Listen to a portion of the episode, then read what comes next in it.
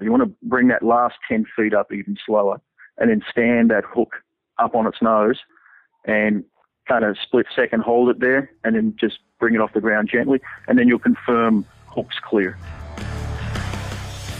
You're listening to the Rotary Wing Show, a show for helicopter aircrew by helicopter aircrew.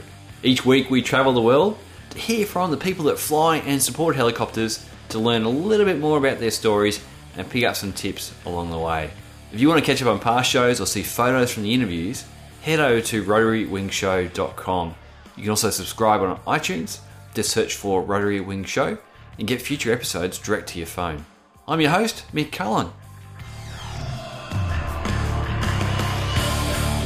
Heap of stuff here today in episode 13, so let's get stuck right in. Very first thing we've got is some listener feedback from Brett in Melbourne, Australia. And Brett writes, Hi Mick, I'm a PPLH holder and own an R44. Just wanted to say, well done. I use the 44 to commute between the farm and the city. It's a 46 minute flight versus three and a half hours in the car. And very much enjoy the show and sitting on the tractor. Keep up the good work. Cheers, Brett. So, look, Brett, thank you very much. It's really appreciated uh, to get the feedback and for you to take a moment out of your time to do that and write in. So, thank you. And if you're listening and you want to send some feedback in, either read on the show or just uh, take it on board, you can send an email to feedback at rotarywingshow.com. And I'd love to hear where in the world you're listening from and what you're flying and what you're doing.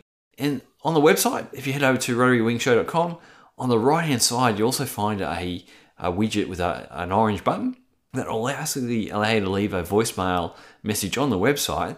And I can then actually play that MP3 on the show as well. So if you want to give a shout out from where you are in the world and what you fly, you can do that. We'll include you in the show. And I'd love to, because again, it's a, supposed to be a, a feedback show as well as uh, me talking all the time. So find the show on iTunes. And it'd be great if you can leave a star rating or review. That would be super awesome as well and really helps out. Okay, so it's October 2014 as I record this, and we're moving into November, and that is means it is Movember a month again. So November is a charity event where chaps grow their mustaches, and it's all about raising money for men's health. So uh, we've been roped in with the uh, guys from AeroPower, so I'll be taking part in that again this year, and I am by no means uh, a great mustache grower, so it's going to be a lot of hilarity for uh, the people around watching this very dodgy looking mo growing on my face. But look, if you, if you enjoy the show and uh, if we met up in person, you shout me a beer or a coffee, then please consider heading over to rotarywingshow.com forward slash mo, that's M O, and uh, sponsoring me for growing a mustache for November and raising money for men's health. That'd be awesome. And I'll put some photos up on uh, Facebook at facebook.com forward slash Rotary Show, and you can have a bit of a laugh at my expense as we go through that.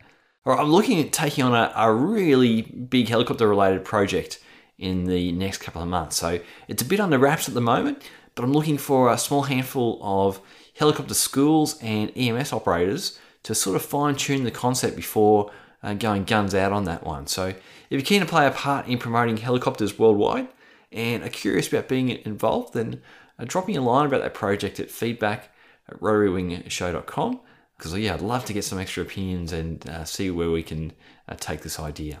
So more on that in the next couple of coming weeks. Okay, quickly a quote of the week. Uh, see if you can guess who this is, and again at the end of the show, I'll uh, let you know who this is from. So here's the quote. Like all novices, we began with the helicopter but soon saw that it had no future and dropped it. The helicopter does, with great labour, only what the balloon does without labour. It is no more fitted than the balloon for rapid horizontal flight. If the engine stops, it must fall with deadly violence, for it can neither float like a balloon nor glide like an aeroplane. The helicopter is much easier to design than an aeroplane, but it is worthless when done. So, hey, it's a pretty big call and uh, something we prove wrong every day. I'll tell you who that was at the end of this interview. It's coming up. And that brings us to today's interview. It's again, it's a, a longer one, but we had so much to cover in it. So, today's guest is Andre Hutchings, and he's a really experienced longline pilot and trainer. And today he takes us through what's essentially a mini lesson in how to conduct uh, longline operations. So, let's jump into the interview.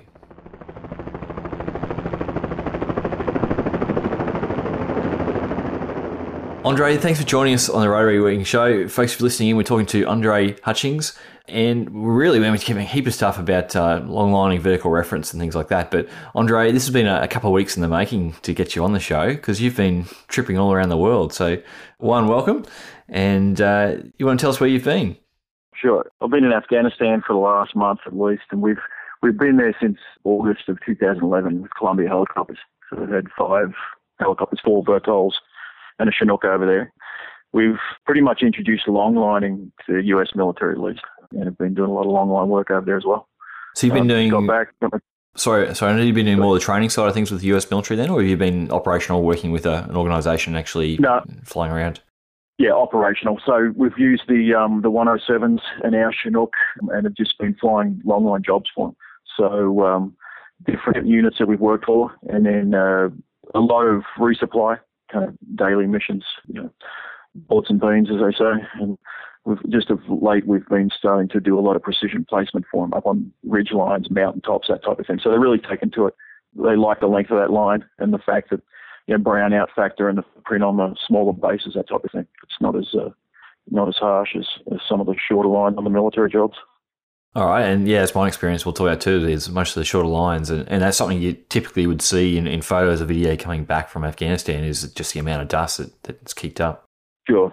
Yeah, big factor for sure. So that's Alright. working out really well. There's a, there were a couple of civilian companies over there that have been flying long lines, so um, it's starting to be uh, pretty popular. All right, let's retrace your steps then again. So, obviously, to be in that position, you've done a, a fair bit of long lining and you've got a f- bit of flying experience. What was your first flying experience? Where did you first learn to fly? Um, civilian. Flew in LA as a flight instructor and ended up working for a police department in Los Angeles for about three years. And then went off to Columbia Helicopters and been with Columbia for the last 18, working with their, uh, started off in a 500 with Columbia, co-pilot 500, and that's where we're introduced to a long line. And then you move into the Vertol and then from the Vertol into the Chinook. So, and then last, like say, last three years, I've been a country manager for them in Afghanistan. So it's been a good career with that company for sure. And what parts of the world have you, has it taken you to? They've uh, got jobs in Peru, in Peru. They've got jobs in New Guinea. Been in New Guinea for about 40 plus years now. All over the states, Alaska, you know, pretty much across the country there. And uh, Ecuador, they've uh, had setups over there. But uh, mainly myself, I was in Peru and uh, 48 in, uh, in the states. All right, Andre, we'll talk a bit more about the company where you're doing the training in a moment. But just quickly again to set the scene, really, this, interview, what we're trying to what we wanted to get into is the guts of uh, long lining and uh, Sure. essentially compress a you know a long lining course into a half hour conversation. So someone who's who's listening in who's never done it before can sort of walk away with a you know a very light or a very uh, quick introduction to what it's all about and maybe pick up some tips. So if they do have to do Yeah, it down the track. Uh, but the company, um, you're basically rebranding it and you're starting the company. It's going to be called uh, Volvo Mission, and it's a dedicated uh, training for long lining. Is that kind of correct? That's right, Mick. Yeah, we we uh, started off about eight years ago with Los Angeles Helicopters. We uh, started a, one of the first formal kind of long line training companies, and based off the experiences that we've had with Columbia, and you know over the last uh, decade or so, and uh, and you know a lot of tips and pointers from guys in Columbia that have been there for 40 plus years. So um, we put together a program.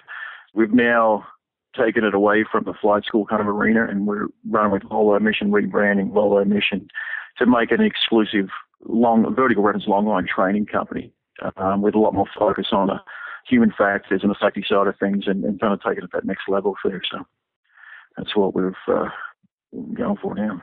Excellent. We'll get into more of that um, towards the end then. So let's dive in and Sure. Talk about, uh, I guess, terminology.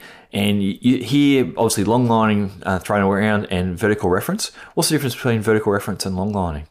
So vertical reference is actually the skill of being able to fly the aircraft looking out and down. So it actually starts off, the training will start off, and, and most pilots will start off just learning how to fly the aircraft out the door or out the bubble without the, the normal horizon that you've got as a reference.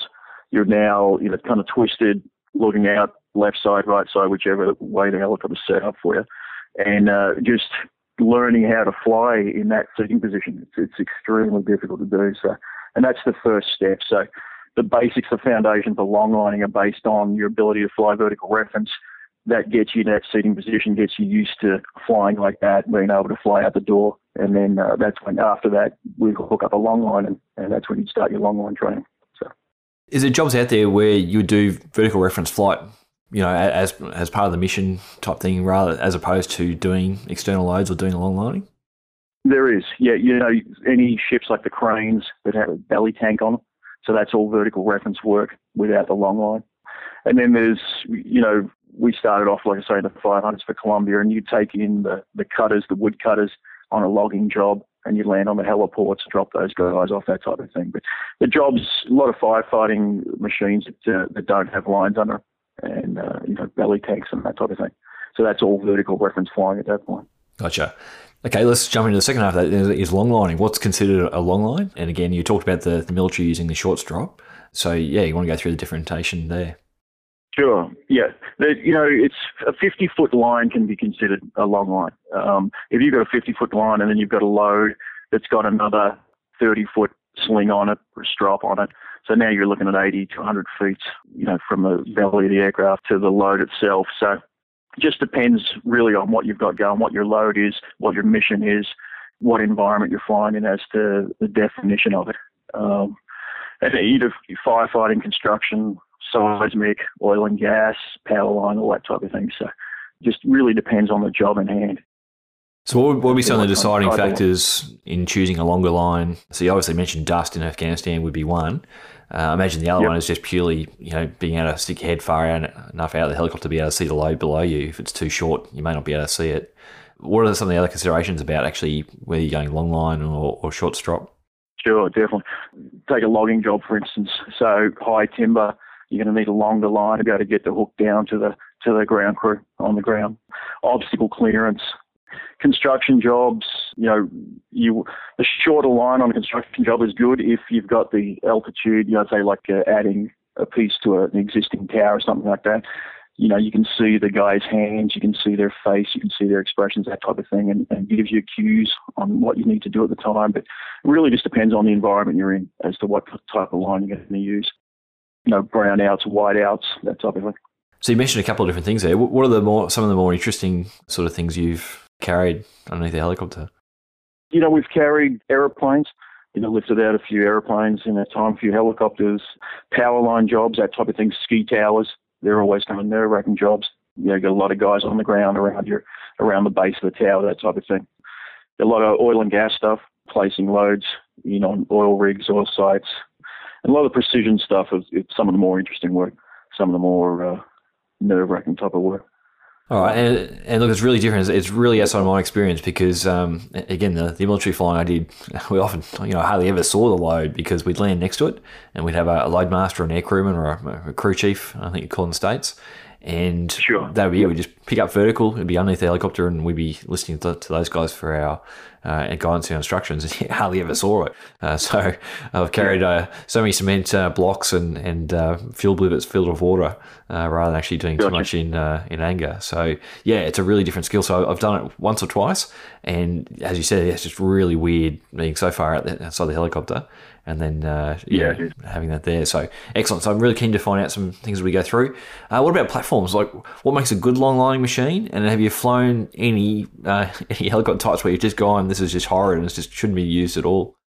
You know, I haven't I haven't had too many experiences with aircraft that kind of shouldn't be used. There's a lot of different machines. You know, normally the normal kind of utility machines that you see out there. You know, the the A stars, the Hueys, the know, jet rangers are, are pretty popular. A lot of 44s doing work in Alaska. You know, got the Vertols or Chinooks, or 61s, that type of thing. So the more heavy duty kind of aircraft for the bush work is what's pretty much being used. Yeah, anything, most of the time you're sitting left seat because you've got that collective actually underneath you. So you can pull straight up on that collective. It's right close to you in that left seat. But there are some, the A Stars have a kit that you can buy to convert it to a right seat drive. So you can actually fly the line from the right seat on the right seat. They've got the little window in the floor there on the right side as well that you can use. But uh, yeah, most of the you know good setup is with a bubble window or a, you know a window that a low door and a window that can open, which is what you'll find on most of the heavier aircraft. Um, you know, with the downwash and the and the potential dust and all that type of thing, to have a bubble window is a bonus. So most of the larger stuff will have bubbles on them. But you know, wide variety of good machines, mainly good mountain machines that, that you'll see out there flying lines. All right, and you mentioned in the you know the training you're doing with the, the company, uh, a human factor side, and when I've done it, like that was one of the biggest things that hit me is is just such an uncomfortable position if you're not used to it. I guess I don't know if it gets any better with with experience, but um, you know it, it, would seem very fatiguing. Uh, so, what are some of the, the human factor side of things? Yeah, a lot of back injuries for a start, for sure. um, a lot of lot of the guys have back back issues, than myself. But yeah, it's it's very fatiguing job. It's um, places a lot of high demands on the pilots, the the helicopters, the lines, all the equipment as well. You know, everything to do with it is is pretty demanding. The firefighting, that type of thing. You know, you're working with other aircraft. you you're in there long days, hot weather. You know, it's most of the time where we're long lining, it's because they don't have access via roads or whatever. So you've been called in. So it's normally pretty harsh country that you're working in. So it's either usually very hot or very cold, one of the two. So that with working a single pilot machine, you know, Columbia, we're all dual pilot, but uh, you've got added risk factors there and factors there that uh, that place a high demand on the pilot.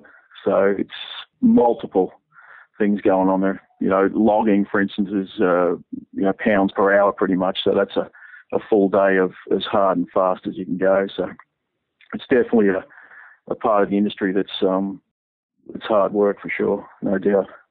Any tips there? Uh, do you do you lean the opposite direction when you're doing the the, the transits? Ooh, bit of stretching, yeah. plenty of sleep, mate. Bit of stretching, you know, stretch it the opposite direction. It's, um, I mean, we get out, we'll we'll fly a fuel cycle, get out, take a bit of a walk around, jump jump back in and go again, or you know, dual pilot. We have the ability most of the time to to swap out with the other guy.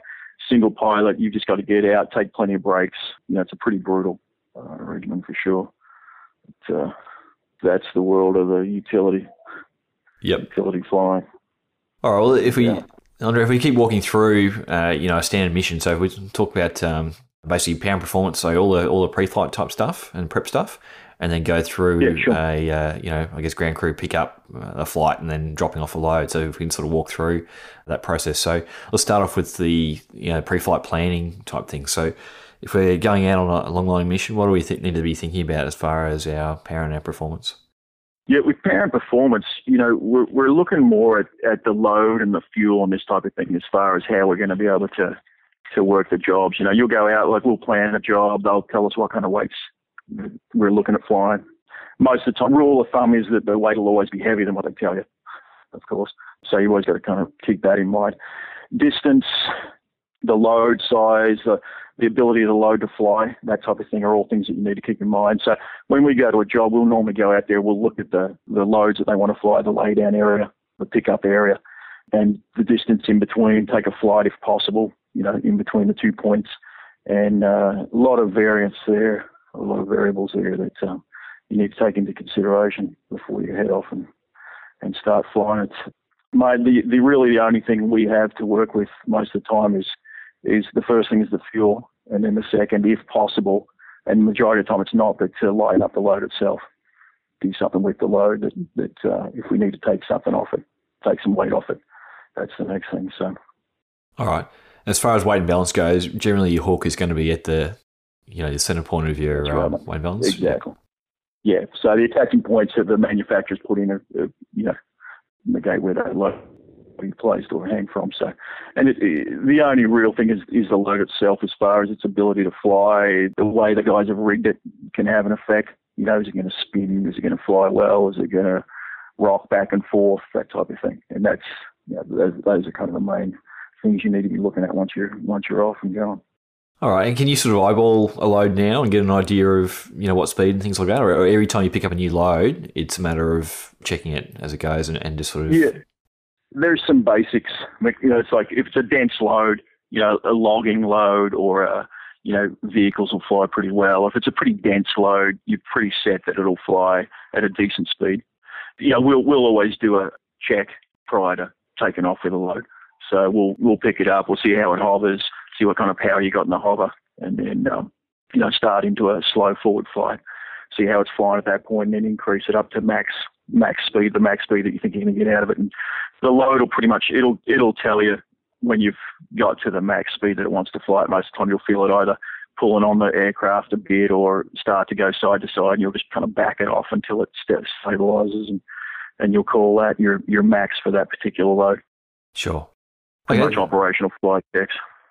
All right, we'll get into the transit stuff. Um, surely, as we, we keep uh, on track then. So, uh, aircraft done planning. What type of equipment is involved? Uh, you've obviously you know got the hook on the aircraft. That's a, a enabler. Sure. What are you? Sure. What's what are the, what's the rest of the stuff you're attaching then? Yeah, so we, will start off, you know, the basic helicopter pre-flight for the day. Then we'll get our lines and, and whatever. If we're using nets, we'll lay everything out pretty much. So most of the time, what we'll do is get the line. We'll lay it out in a specific way. Like if you're if you're left seat drive, we'll lay that line out from about your nine to your twelve, so that when you pick it up, you have the line in full view as you pick it up. So we'll lay that out. We'll connect it up to the aircraft. We'll do our, you know, belly hook is the hook that's underneath the aircraft, attached to the aircraft itself. So we'll do a belly hook check, just make sure that the release is working. So you'll have a manual release on that belly hook that you'll try. You'll also have internal, you'll have an electric and another manual release inside the cockpit itself. So we check that all those are working, put the line in, hook it up. We'll do a, uh, a lower hook, which is the actual hook that the load hooks into.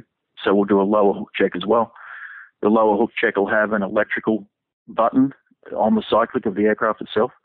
And most aircraft, will, it'll be a two button push. It'll be a deliberate, you have to deliberately push two buttons most of the time in order to release that lower load or the lower hook. Right. Uh, just so that you can't accidentally punch it off. And then uh, there's a manual release on the lower hook also. So if you were to bring it into your ground crew and you had a hook failure, electrical failure, hydraulic failure, whatever, uh, however the hook's been operated, they had the ability on the ground to also release it by hand. So we'll do those checks. We'll do a walk of your line, make sure there's no obvious cuts in the line, you know, wear marks, and where they've run a truck over it or something like that, which creates a weak spot. And, uh, you know, just a basic uh, pre-flight of everything we have. Check your, you know, we'll do a, a mission brief with the crews, with the ground crews. The ground crew will be with you the whole time while you're pre-flighting all your gear as well. Check the comms, make sure the radios are working, emergency plan. You know, we on the Columbia rigs we have sirens on there, so we'll check you know sirens. We'll, we'll let the guys know, hey, if you hear just a just a short beep of the siren, we're just trying to get your attention. If you hear the siren go full on, it's a you know everybody clear out, something's definitely up type uh, emergency. So we brief everybody on that, um, and then we just go over the the load plans, the uh, the prepping of the loads. You know, do we need tag lines, which are you know about 20, 25 foot lines on the load itself, so the guys at the other end have something to grab hold of, steady to load as you bring it in. Um, also, is there an order that these guys want the loads lifted in, or is there an order that we need to lift the loads in based on fuel and distance? Just those type of things as well. So, lots to do in the beginning. Yeah, if we can, sure. uh, if we can backtrack and just go on a couple of those things. So, talking about the sure. line, the different materials make it the line. Are they steel cable? What they type do. of lines do you have? Yeah, you bet. We um, probably about 12 to 15 years ago, they swapped over from steel to synthetic lines. So it, the the steel lines very heavy, really cut through the air, very you know a little bit harder to fly than a synthetic line.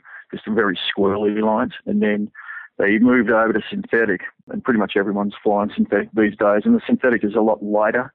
There's a lot more drag on the line itself. It's a lot thicker line than a steel line um, in most cases, and they have a jacket on them as well, a protective jacket. So, and they're very light, so they kind of fly a little bit further behind the aircraft, and they react a little slower than the steel lines do. So, it's a less difficult line to fly.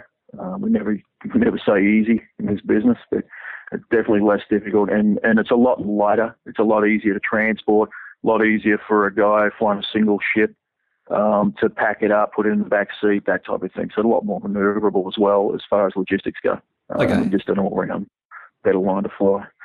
In the, the course that we run, we actually teach steel for the first few hours, um, just because once you have a, real, a good handle on the steel, the synthetic after that is, is again way less difficult. So, and just to give you an idea of how squirrely it can go for someone to pick up the line who's never seen it before, so if you just describe it to folks, so basically you're going to have the, the steel cable or synthetic line, and wrapped around that, mm-hmm. or, or running parallel and taped to it, I guess, is a, another electrical control, and that runs down to the to the bottom hook at the bottom of the line. Is that correct? And that's right. Yeah, most of the time now, though, what you'll find is that they're jacketed lines, so they have the actual line itself. Dyneema is the name of the, the material now that the Barry long lines are actually used. And then connected to that is the electrical line, and then around both is a jacket. So it's usually an orange jacket, high high vis jacket with a uh, industrial strength zipper that goes all the way up the long line. So you have the ability to actually just unzip the line and check the internal workings and everything. And then they run from the aircraft belly hook down to the lower hook, and then uh, and that's how it's uh, electricity supplied to to the system. Okay, and just a um, a cable connection then, so uh, some kind of electrical plug near the uh, hook assembly into the helicopter. Yeah, exactly. You've actually got a much a, a, an assembly like you would have at home, just industrial strength, commercial grade, that you'll actually plug into a connection on the bottom of the machine. Now, on that, it'd have to be like I know you said industrial grade, but it has it, it have like a break point or a quick release. So if you actually do release yeah. a hook, um, that cable's just going to rip off. Yeah, yeah, it's, it just unplugs. That's on the smaller ships. On a on a bigger ship like a 107 or a Chinook, whatever, you've got cannon plugs in there. So they're actually got a cannon's plug that's um, plugging into the aircraft. But it's all quick disconnect. And if you were to punch the line off, it'll all break away and go with the line. All right, Andre, you mentioned the tag lines as well. So you'll have the, the line underneath the helicopter down to the load, and then you can actually have like another rope just hanging off the off the load, just hanging below it. As you approach a work site, they can uh, basically grab the smaller line and then start to steer the, the load over wherever you need to take it to. Exactly. Okay, cool. Exactly, mate. So yeah, just a twenty foot. Most of the time, it's a twenty foot rope. You don't want anything that's weighted or anything that's going to injure the guys on the ground. So we'll have a rope on the bottom, 20, 25 feet we'll bring it in, bring them the rope first.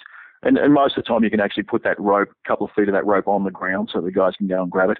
And in that way, they've got full control of, or, or at least some control of the load, and they can stabilize it as you bring it into whatever you're setting on, whether it be a base or you know a particular spot or putting on the back of a trailer or something like that. So it just helps the guys on the ground a lot more. It actually steadies it out a lot, and it's uh, it's good for the pilots.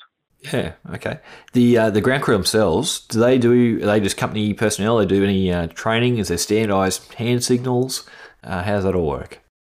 Yeah, they do. We've got um, like our guys in New Guinea, Peru, that type of thing. Load masters. Um, those guys are, are, trained up for that position. We've got internal hand signals for long line, which um, they are pretty standard for anyone working with a line that's you know longer than say a military strop or a sling, as they call it in the states the basic hand signals that you see in the in the uh, CAA and FAA kind of documents or whatnot, they, they don't quite apply to along the line. You're the sight picture from a from a guy flying a 30 foot or a 200 foot is really different. You know, you're looking at like say you guys in the military when you're flying, you're kind of looking at the guy out in front of you that's giving you the hand signals. You can see his face, or you have a pretty good sight picture of him when you're up at the 200 foot level, 100 foot, 200 feet, you're actually looking down on top of the person's head. So the hand signals have been structured so that you can see it from that height and uh, get a better idea of what they're what they're needing you to do.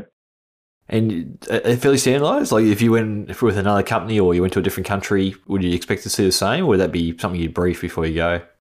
We'd brief it before we go. We we brief it on on every job just to make sure that it's right. All our guys are trained up, obviously that way. But um, if we work with someone else, we'll we'll give them a hand. And that's what we've been doing actually in Afghanistan as well. We'll when we have the opportunity, we'd stop at a base if we're going to start flying a lot of loads to one particular base. We drop someone off.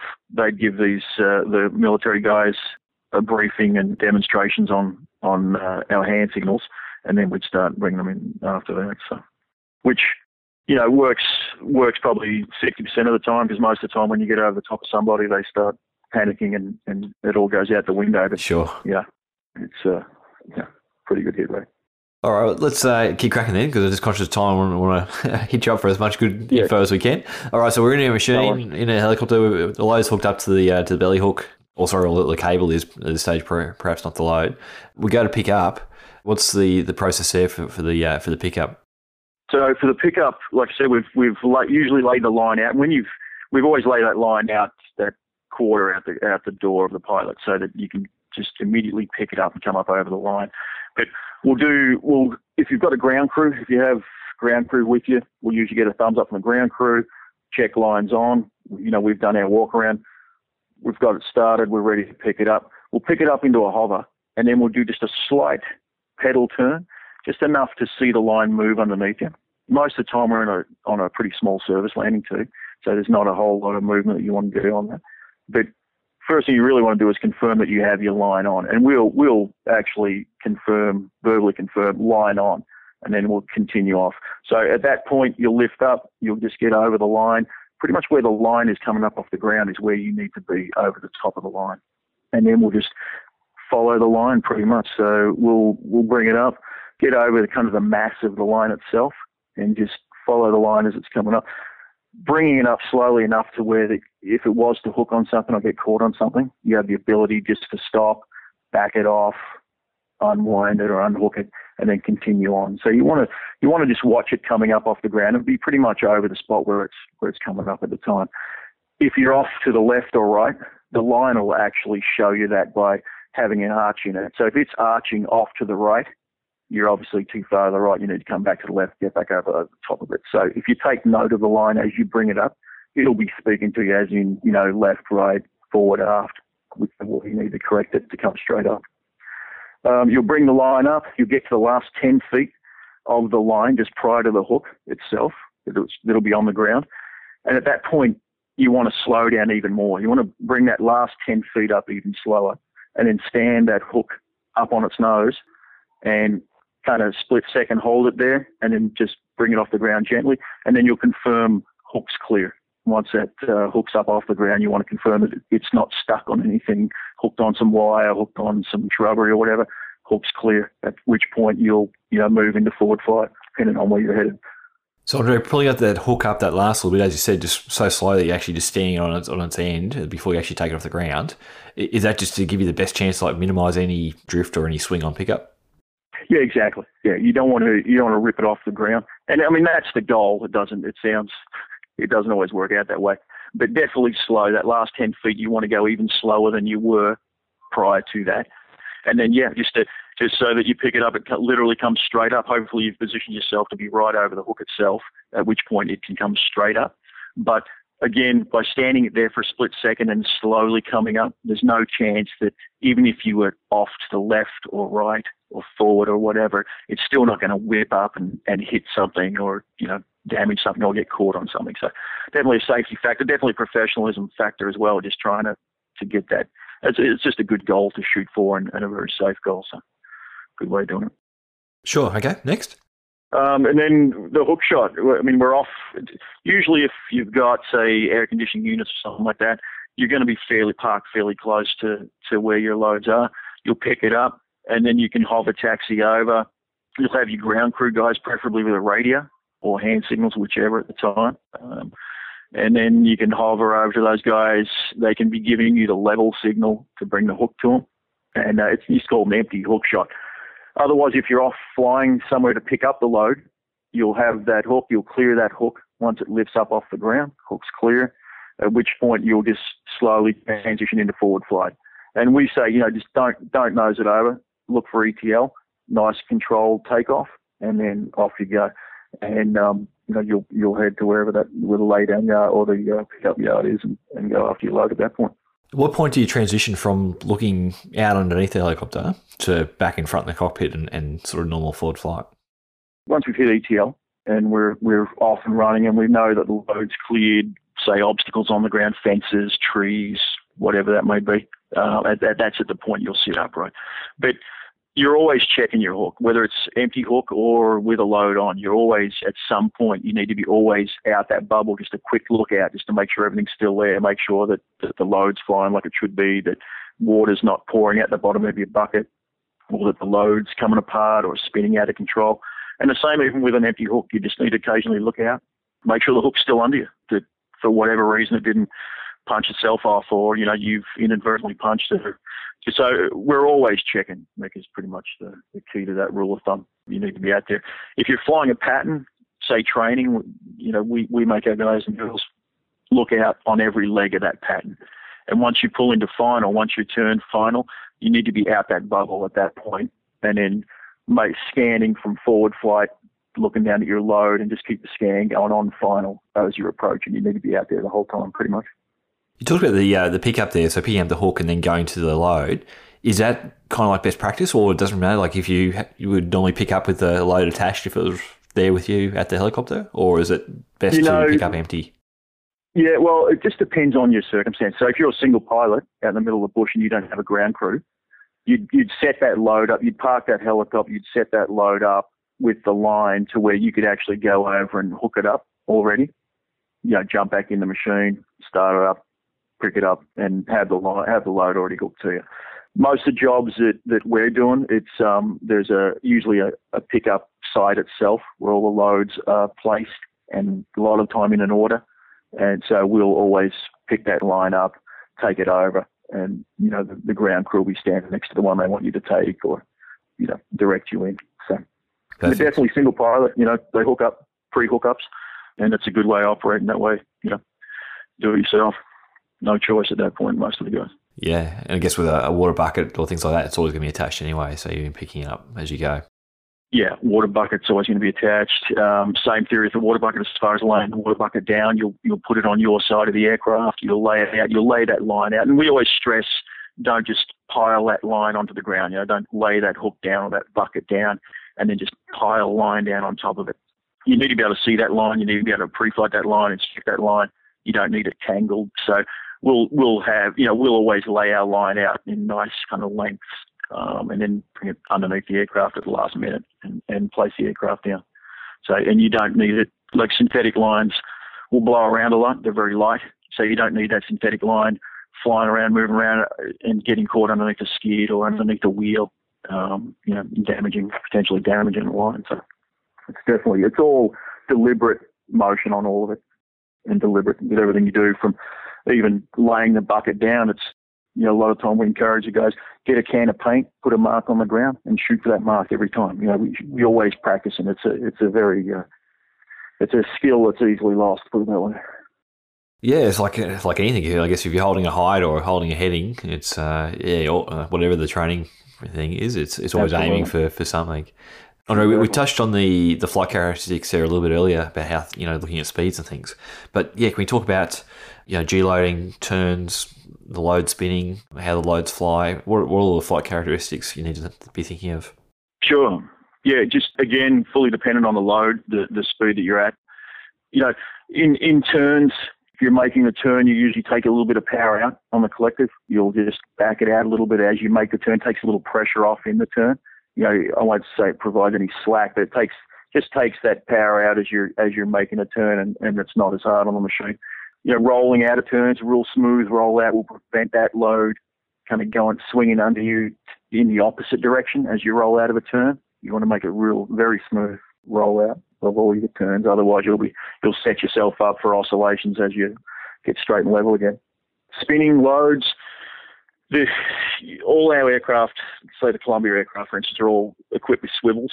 So if you have a load that you think is going to be a spinner, you're going to definitely need to have a swivel, which you can put between the belly hook of the aircraft and the line itself, the beginning of the line. You'll have a swivel in there. Any spinning will just be absorbed by that swivel. It'll just spin with the load.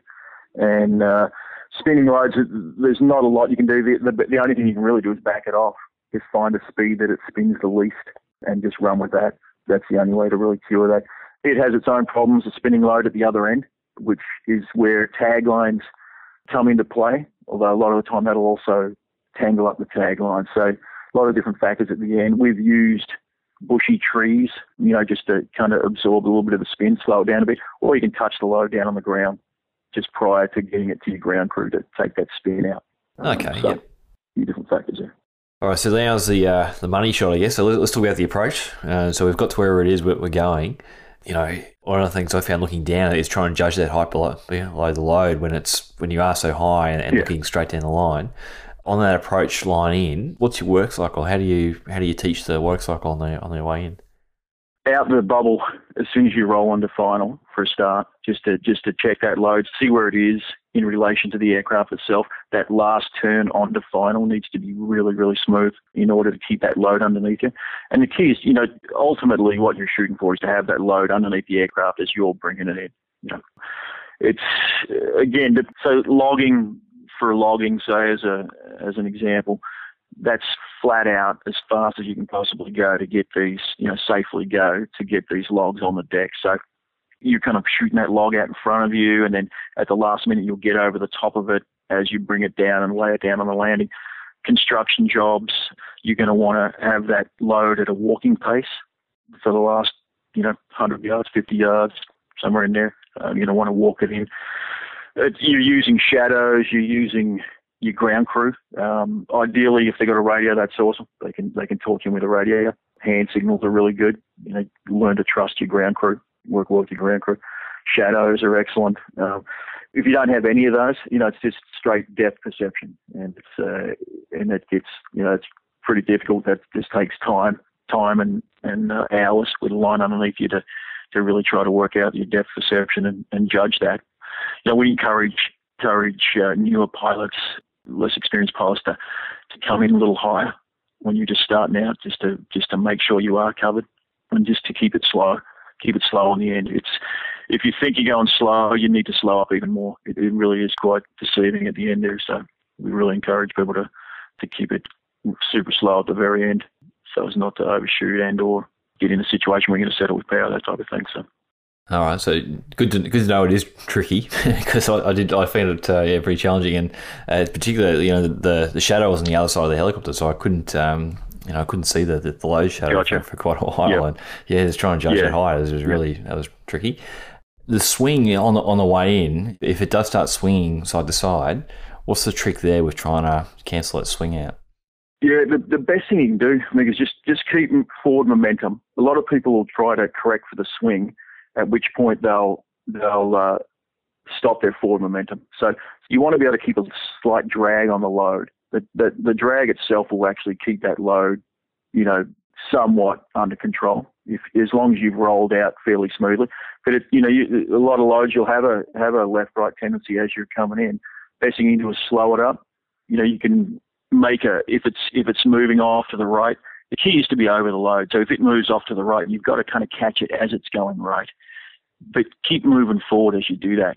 So what'll happen is the people it'll go to the right, person will stop the forward momentum and they'll just go to the right to catch it. Well, now you've got to start all over again. So then you push forward cycle. Well, then the load goes behind you, then shoots in front of you. Now you've got a forward aft oscillation. So best you can do is just keep it slow, keep forward momentum, and then just just slowly work it in there as you go, and just just kind of let it settle itself out. If you fly the aircraft, the key is just flying the aircraft pretty much and just fly that aircraft smooth and slow to the point, and the load most of the time, majority of the time, will be underneath you if, if you do that. Don't get fixated on the load itself. Don't get fixated on the target side either. Um, you know, you want to keep that scan going. We're normally scanning, you know, load, target, wind, load, target, wind. However, what, whatever kind of scan suits the individual, but um, definitely want to keep keep the scan going. As if you uh, if you fixate on any one of those, it's you're there before you know it and and you know you you're not set yourself up properly. So the wind, you know, like left seat drive, for instance, we'll normally have the wind off about our.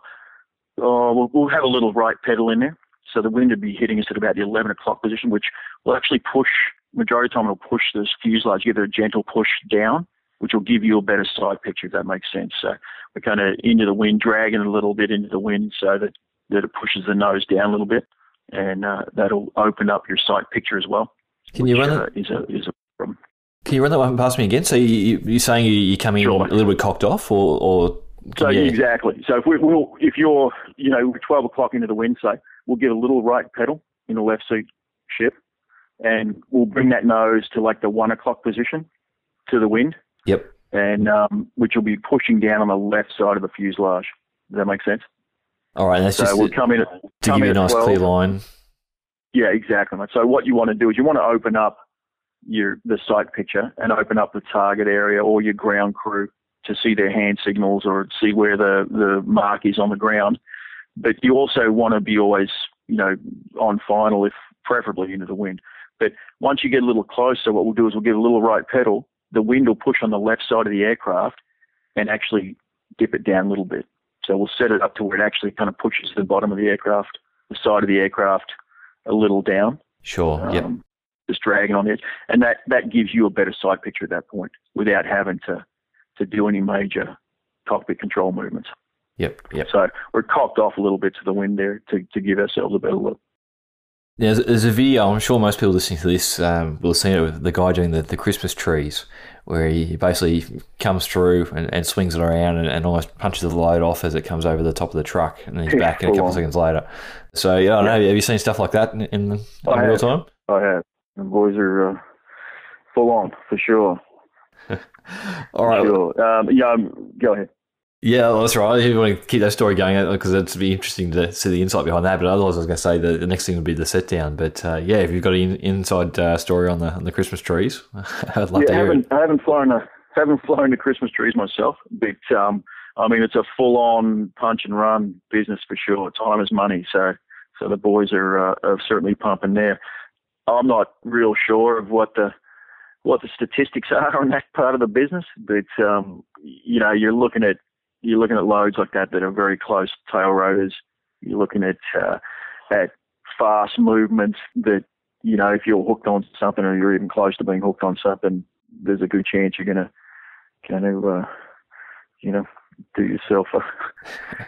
a well, I wouldn't have thought it'd be that. If you're, uh, if you're not careful, but I wouldn't have thought it'd be that economical.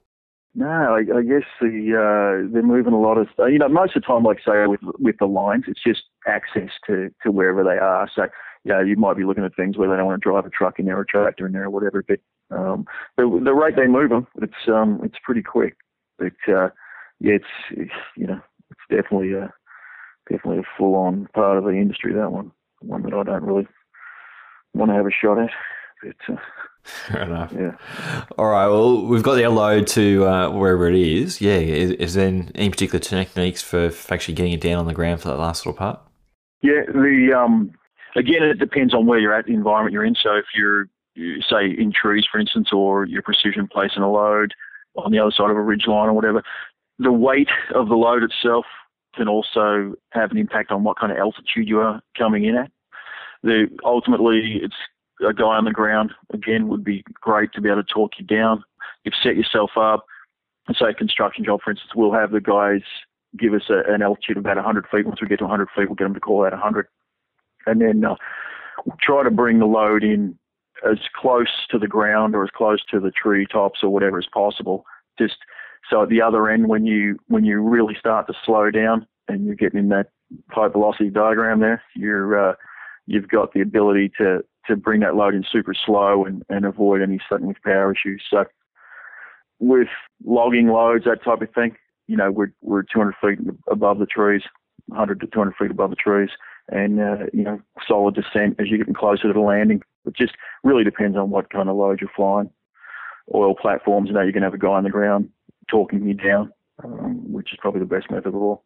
So the uh, once you've touched the load down, we'll, we'll always it'll either be a point on the ground, a ribbon blob, a paint mark, you know, a, a tower base, whatever your job may be. But once we've got it down there, whether it be tag lines, the ground crew grab the tag lines, once under control, you you really back off on the speed, and then it's pretty much a walking in process. And then uh, you know they're going to talk you down from there. So we'll get 50, 100, 50 feet, 40, 30, 20, get down to the point where they're talking down in inches, and it's just, you know, if you can just hover the aircraft pretty much, once the ground crew has the load itself, if, if you're using a ground crew, if you can just maintain the hover and, and you can let them do most of the work for you, um, it'll at least guide it in. And uh, it's just a matter of trusting the crew and, and listening to the to what they're telling you at that point. So once you've got the line on the ground, how much how much slack would you have it in before you actually then release it? Once you've touched that load down, you'll keep some, some slack in the line there. Well, actually, what happens, like let's say a, like a power pole or a ski tower or something like that, they'll you'll maintain the um, tightness on the line until you've been told, okay, you know, loads loads set, slack it off. Which point you'll slack it off. You know, there's a few different factors there about punching off the the rigging and everything at the end. Uh, you know, you don't want to punch the rigging off onto a load. You don't want to punch if there's guys up a tower. You don't want to punch the rigging to where it'll swing down and hit uh, ground crew, that type of thing. So it really does depend on what you got going. You know, we fly a lot of lot of uh, four wheel like uh, mules and razors over in Afghanistan. And uh, you don't want to punch rigging onto the roof of one of those things to blow the windows out. So a few different factors there. But um, you'll place that load, you'll bring the hook either side of the load with the rigging in it, and then just you know, kind of get it as close to the ground as you can or whatever to, to punch it off so it doesn't do any damage after you punched it.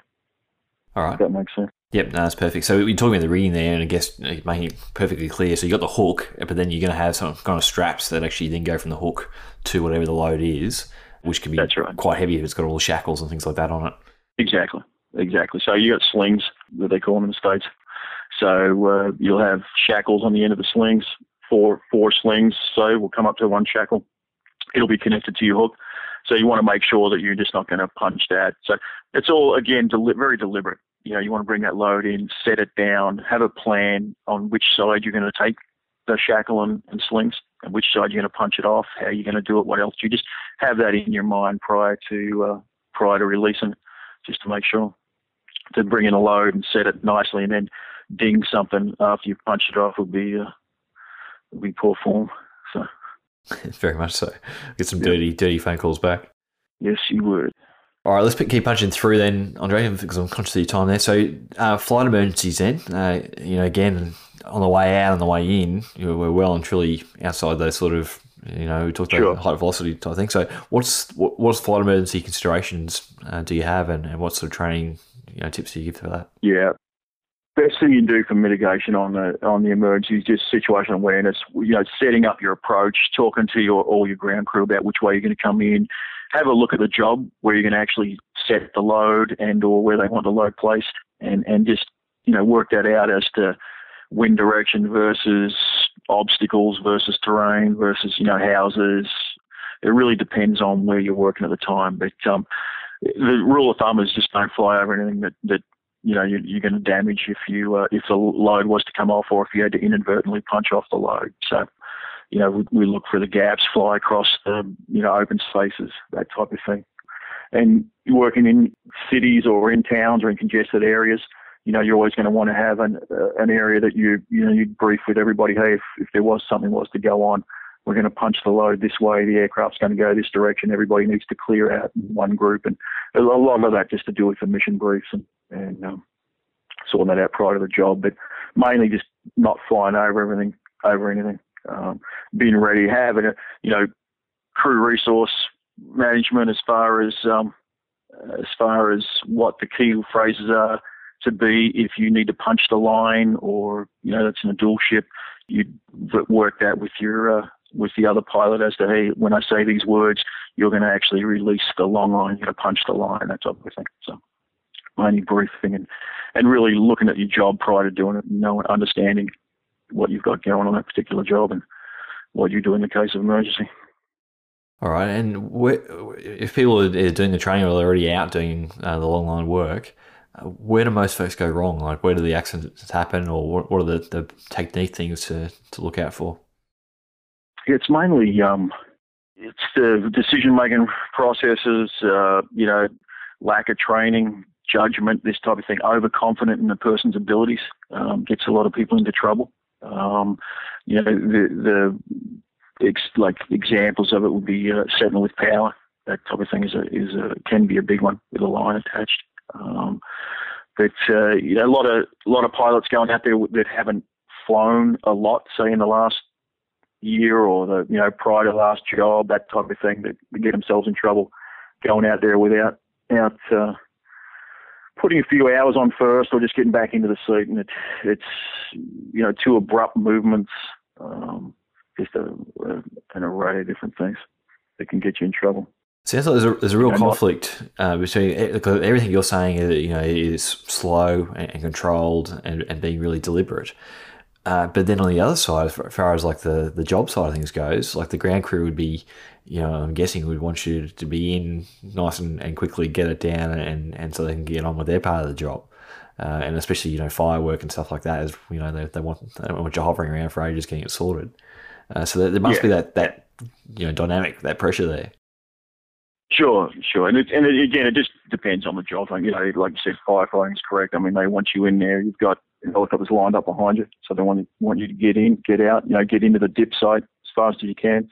Get out there, put as much water on the on the fire as you can. So each sector of the industries or of the utility side of it is going to be a little different. Um, the main thing, what we stress with the slow and steady is is mainly the training and and just getting that good foundation prior to going into a position where you're going to be fighting fire or you're going to be logging or anything like that. So most of the time we're kind of talking, you know, slow and deliberate just to get the good basic foundation at which point you can you can work on that, you can develop on that once you've got those basics down and once you've got the fundamentals down. Hmm. Um, it's just eh, too many people get into it and and see other experienced pilots flying these loads, placing these loads, flying fast, dropping the water, you know, logging whatever, and and try it on, and that's where most people come to grief. Just just not. Uh, it's a very humbling humbling exercise, you know, and, and you need to, it'll, it'll bite back real quick. So you just need to be very vigilant when you, especially when starting out, and yeah. or if you haven't done it for a while, you know, you ease back into it. But um, yeah, because some of you guys make it look um, very easy. You know, if you, you, sit there watching YouTube videos and things like that. But uh, yeah, I must admit, it's when I, the, the, couple of times I've done it, it's been one of the more challenging things I've done in, in a long time. So I look forward to you know doing yeah, a bit more just to, to sort of nail it. But uh, yeah, it was I was really working hard and trying to make sure I was you know getting the scan moving and I was looking in all the right places. Yeah. We'll talk about training uh, shortly, but just one last question. We didn't no sort of cover about the the instrument. So when you are in you know in the, in the bubble window and you're looking out the side and looking down, most of the machines that are set up for this, what instruments do you have on your side? At you know, again, because it's doubled up from what you normally have on, yeah. the, on the front cockpit.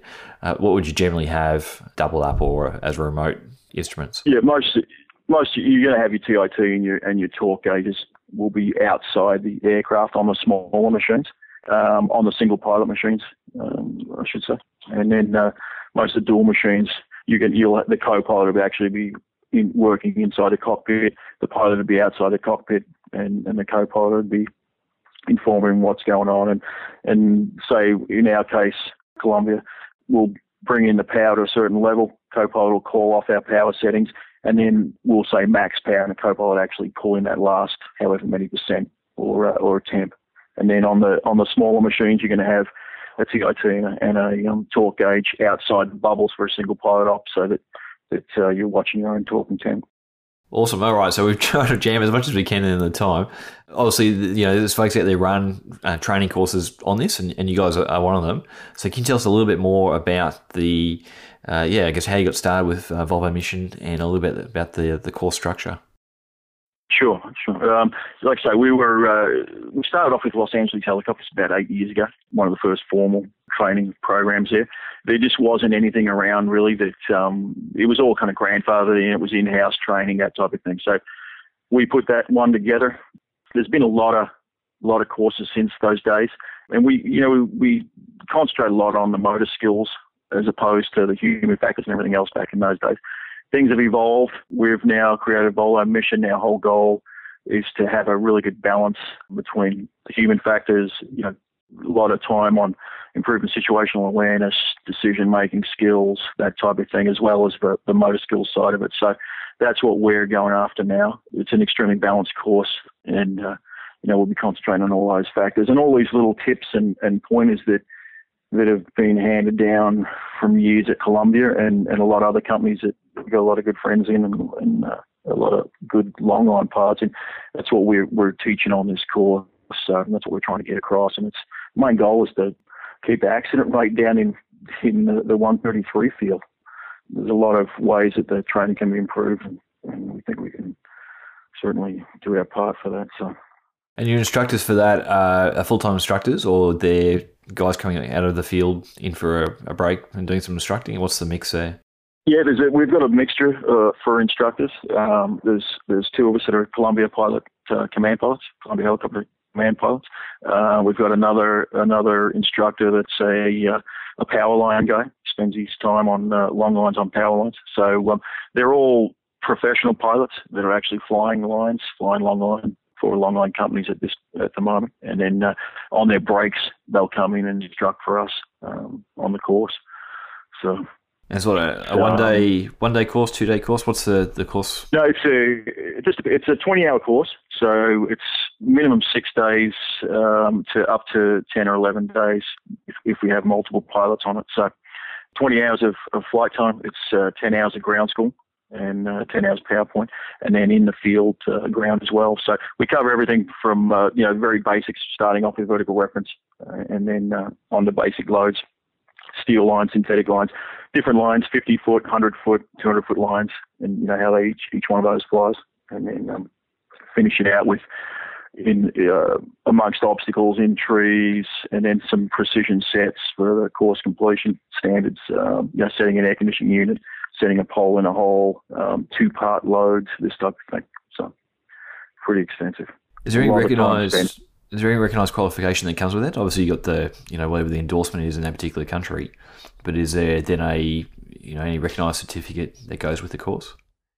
No, we don't. We we used to offer Part 133 card. We'd card people on the, on Part 133. We we're not doing that at this point. If a person goes and, and picks up a job with a an external load company, that company will want to card them. They'll need to be carded. At least that's how it works in the states, and so they'll be individually carded by the company they're working for. So. Is there any insurance um, kickback as far as insurance companies, you know, give you a break if you've done the course, or they, they kind of push people towards it? No, not at this point. No, we've spoken to a few insurance companies. Nothing going on at this point. We do have quite a few companies that, that call us up looking for pilots. Uh, we've got some good relationships with, with companies that, that are always looking for, for good pilots with a good attitude and, and a good skill level and knowledge. And uh, so we work with quite a few of them. We've been able to place a few um, a few of our pilots over the years in uh, in jobs, external load jobs. And Andre, do you want to just uh, plug your website address so folks can come and check you guys out and see a little bit more about what you do? Sure. It's um, well, if if anyone's after any information, it's info at volomission.com. So info at volomission.com.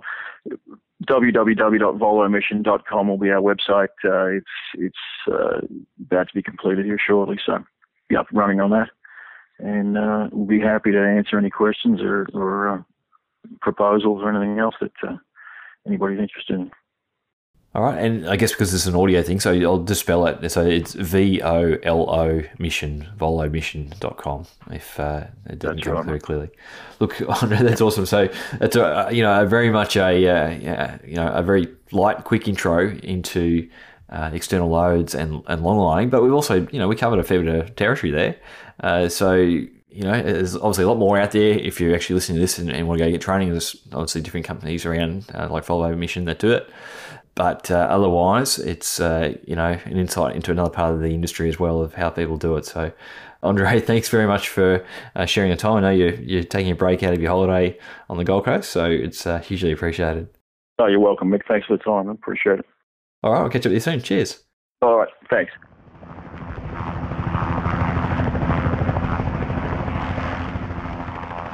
Folks, you've just been listening to Andre Hutchings, and we've actually interrupted him mid holidays. He's in his hotel room uh, to do that interview. So, again, uh, a big thank you uh, to Andre for taking the time out to be able to talk to us and run us through all that awesome content on uh, long lining. So, you can see some photos and a video about long lining work that Andre has sent me over on the show notes for episode 13 at rotarywingshow.com. There'll also be links there to Volo Mission uh, two, if you want to find out more about long training. Did you pick the quote at the start of the show? That was Wilbur Wright of Wright Brothers fame, talking about helicopters being a dead end uh, technology. So it's just the way things were then, that was his call. Okay, quickly, sponsors the show. Uh, so you have a bit of work to put it together. So thanks to our sponsors, trainmorepilots.com. And it's a place to go if you're looking to bring in more students for your helicopter training courses. That's trainmorepilots.com. Please follow the show on social media. We're on Facebook and Twitter, and you can find me on LinkedIn. If you think it's worthwhile, then give us a shout out to your, your network and uh, see who else we can reach and uh, share our sort of passion about helicopters and take that a little bit further. Look, thanks again for listening in. Don't check out the entire back catalogue of shows if you've just joined us for the first time today. So again, you find that over at rotarywingshow.com. I've been your host, Mick Cullen. Been great, and I'll see you next time.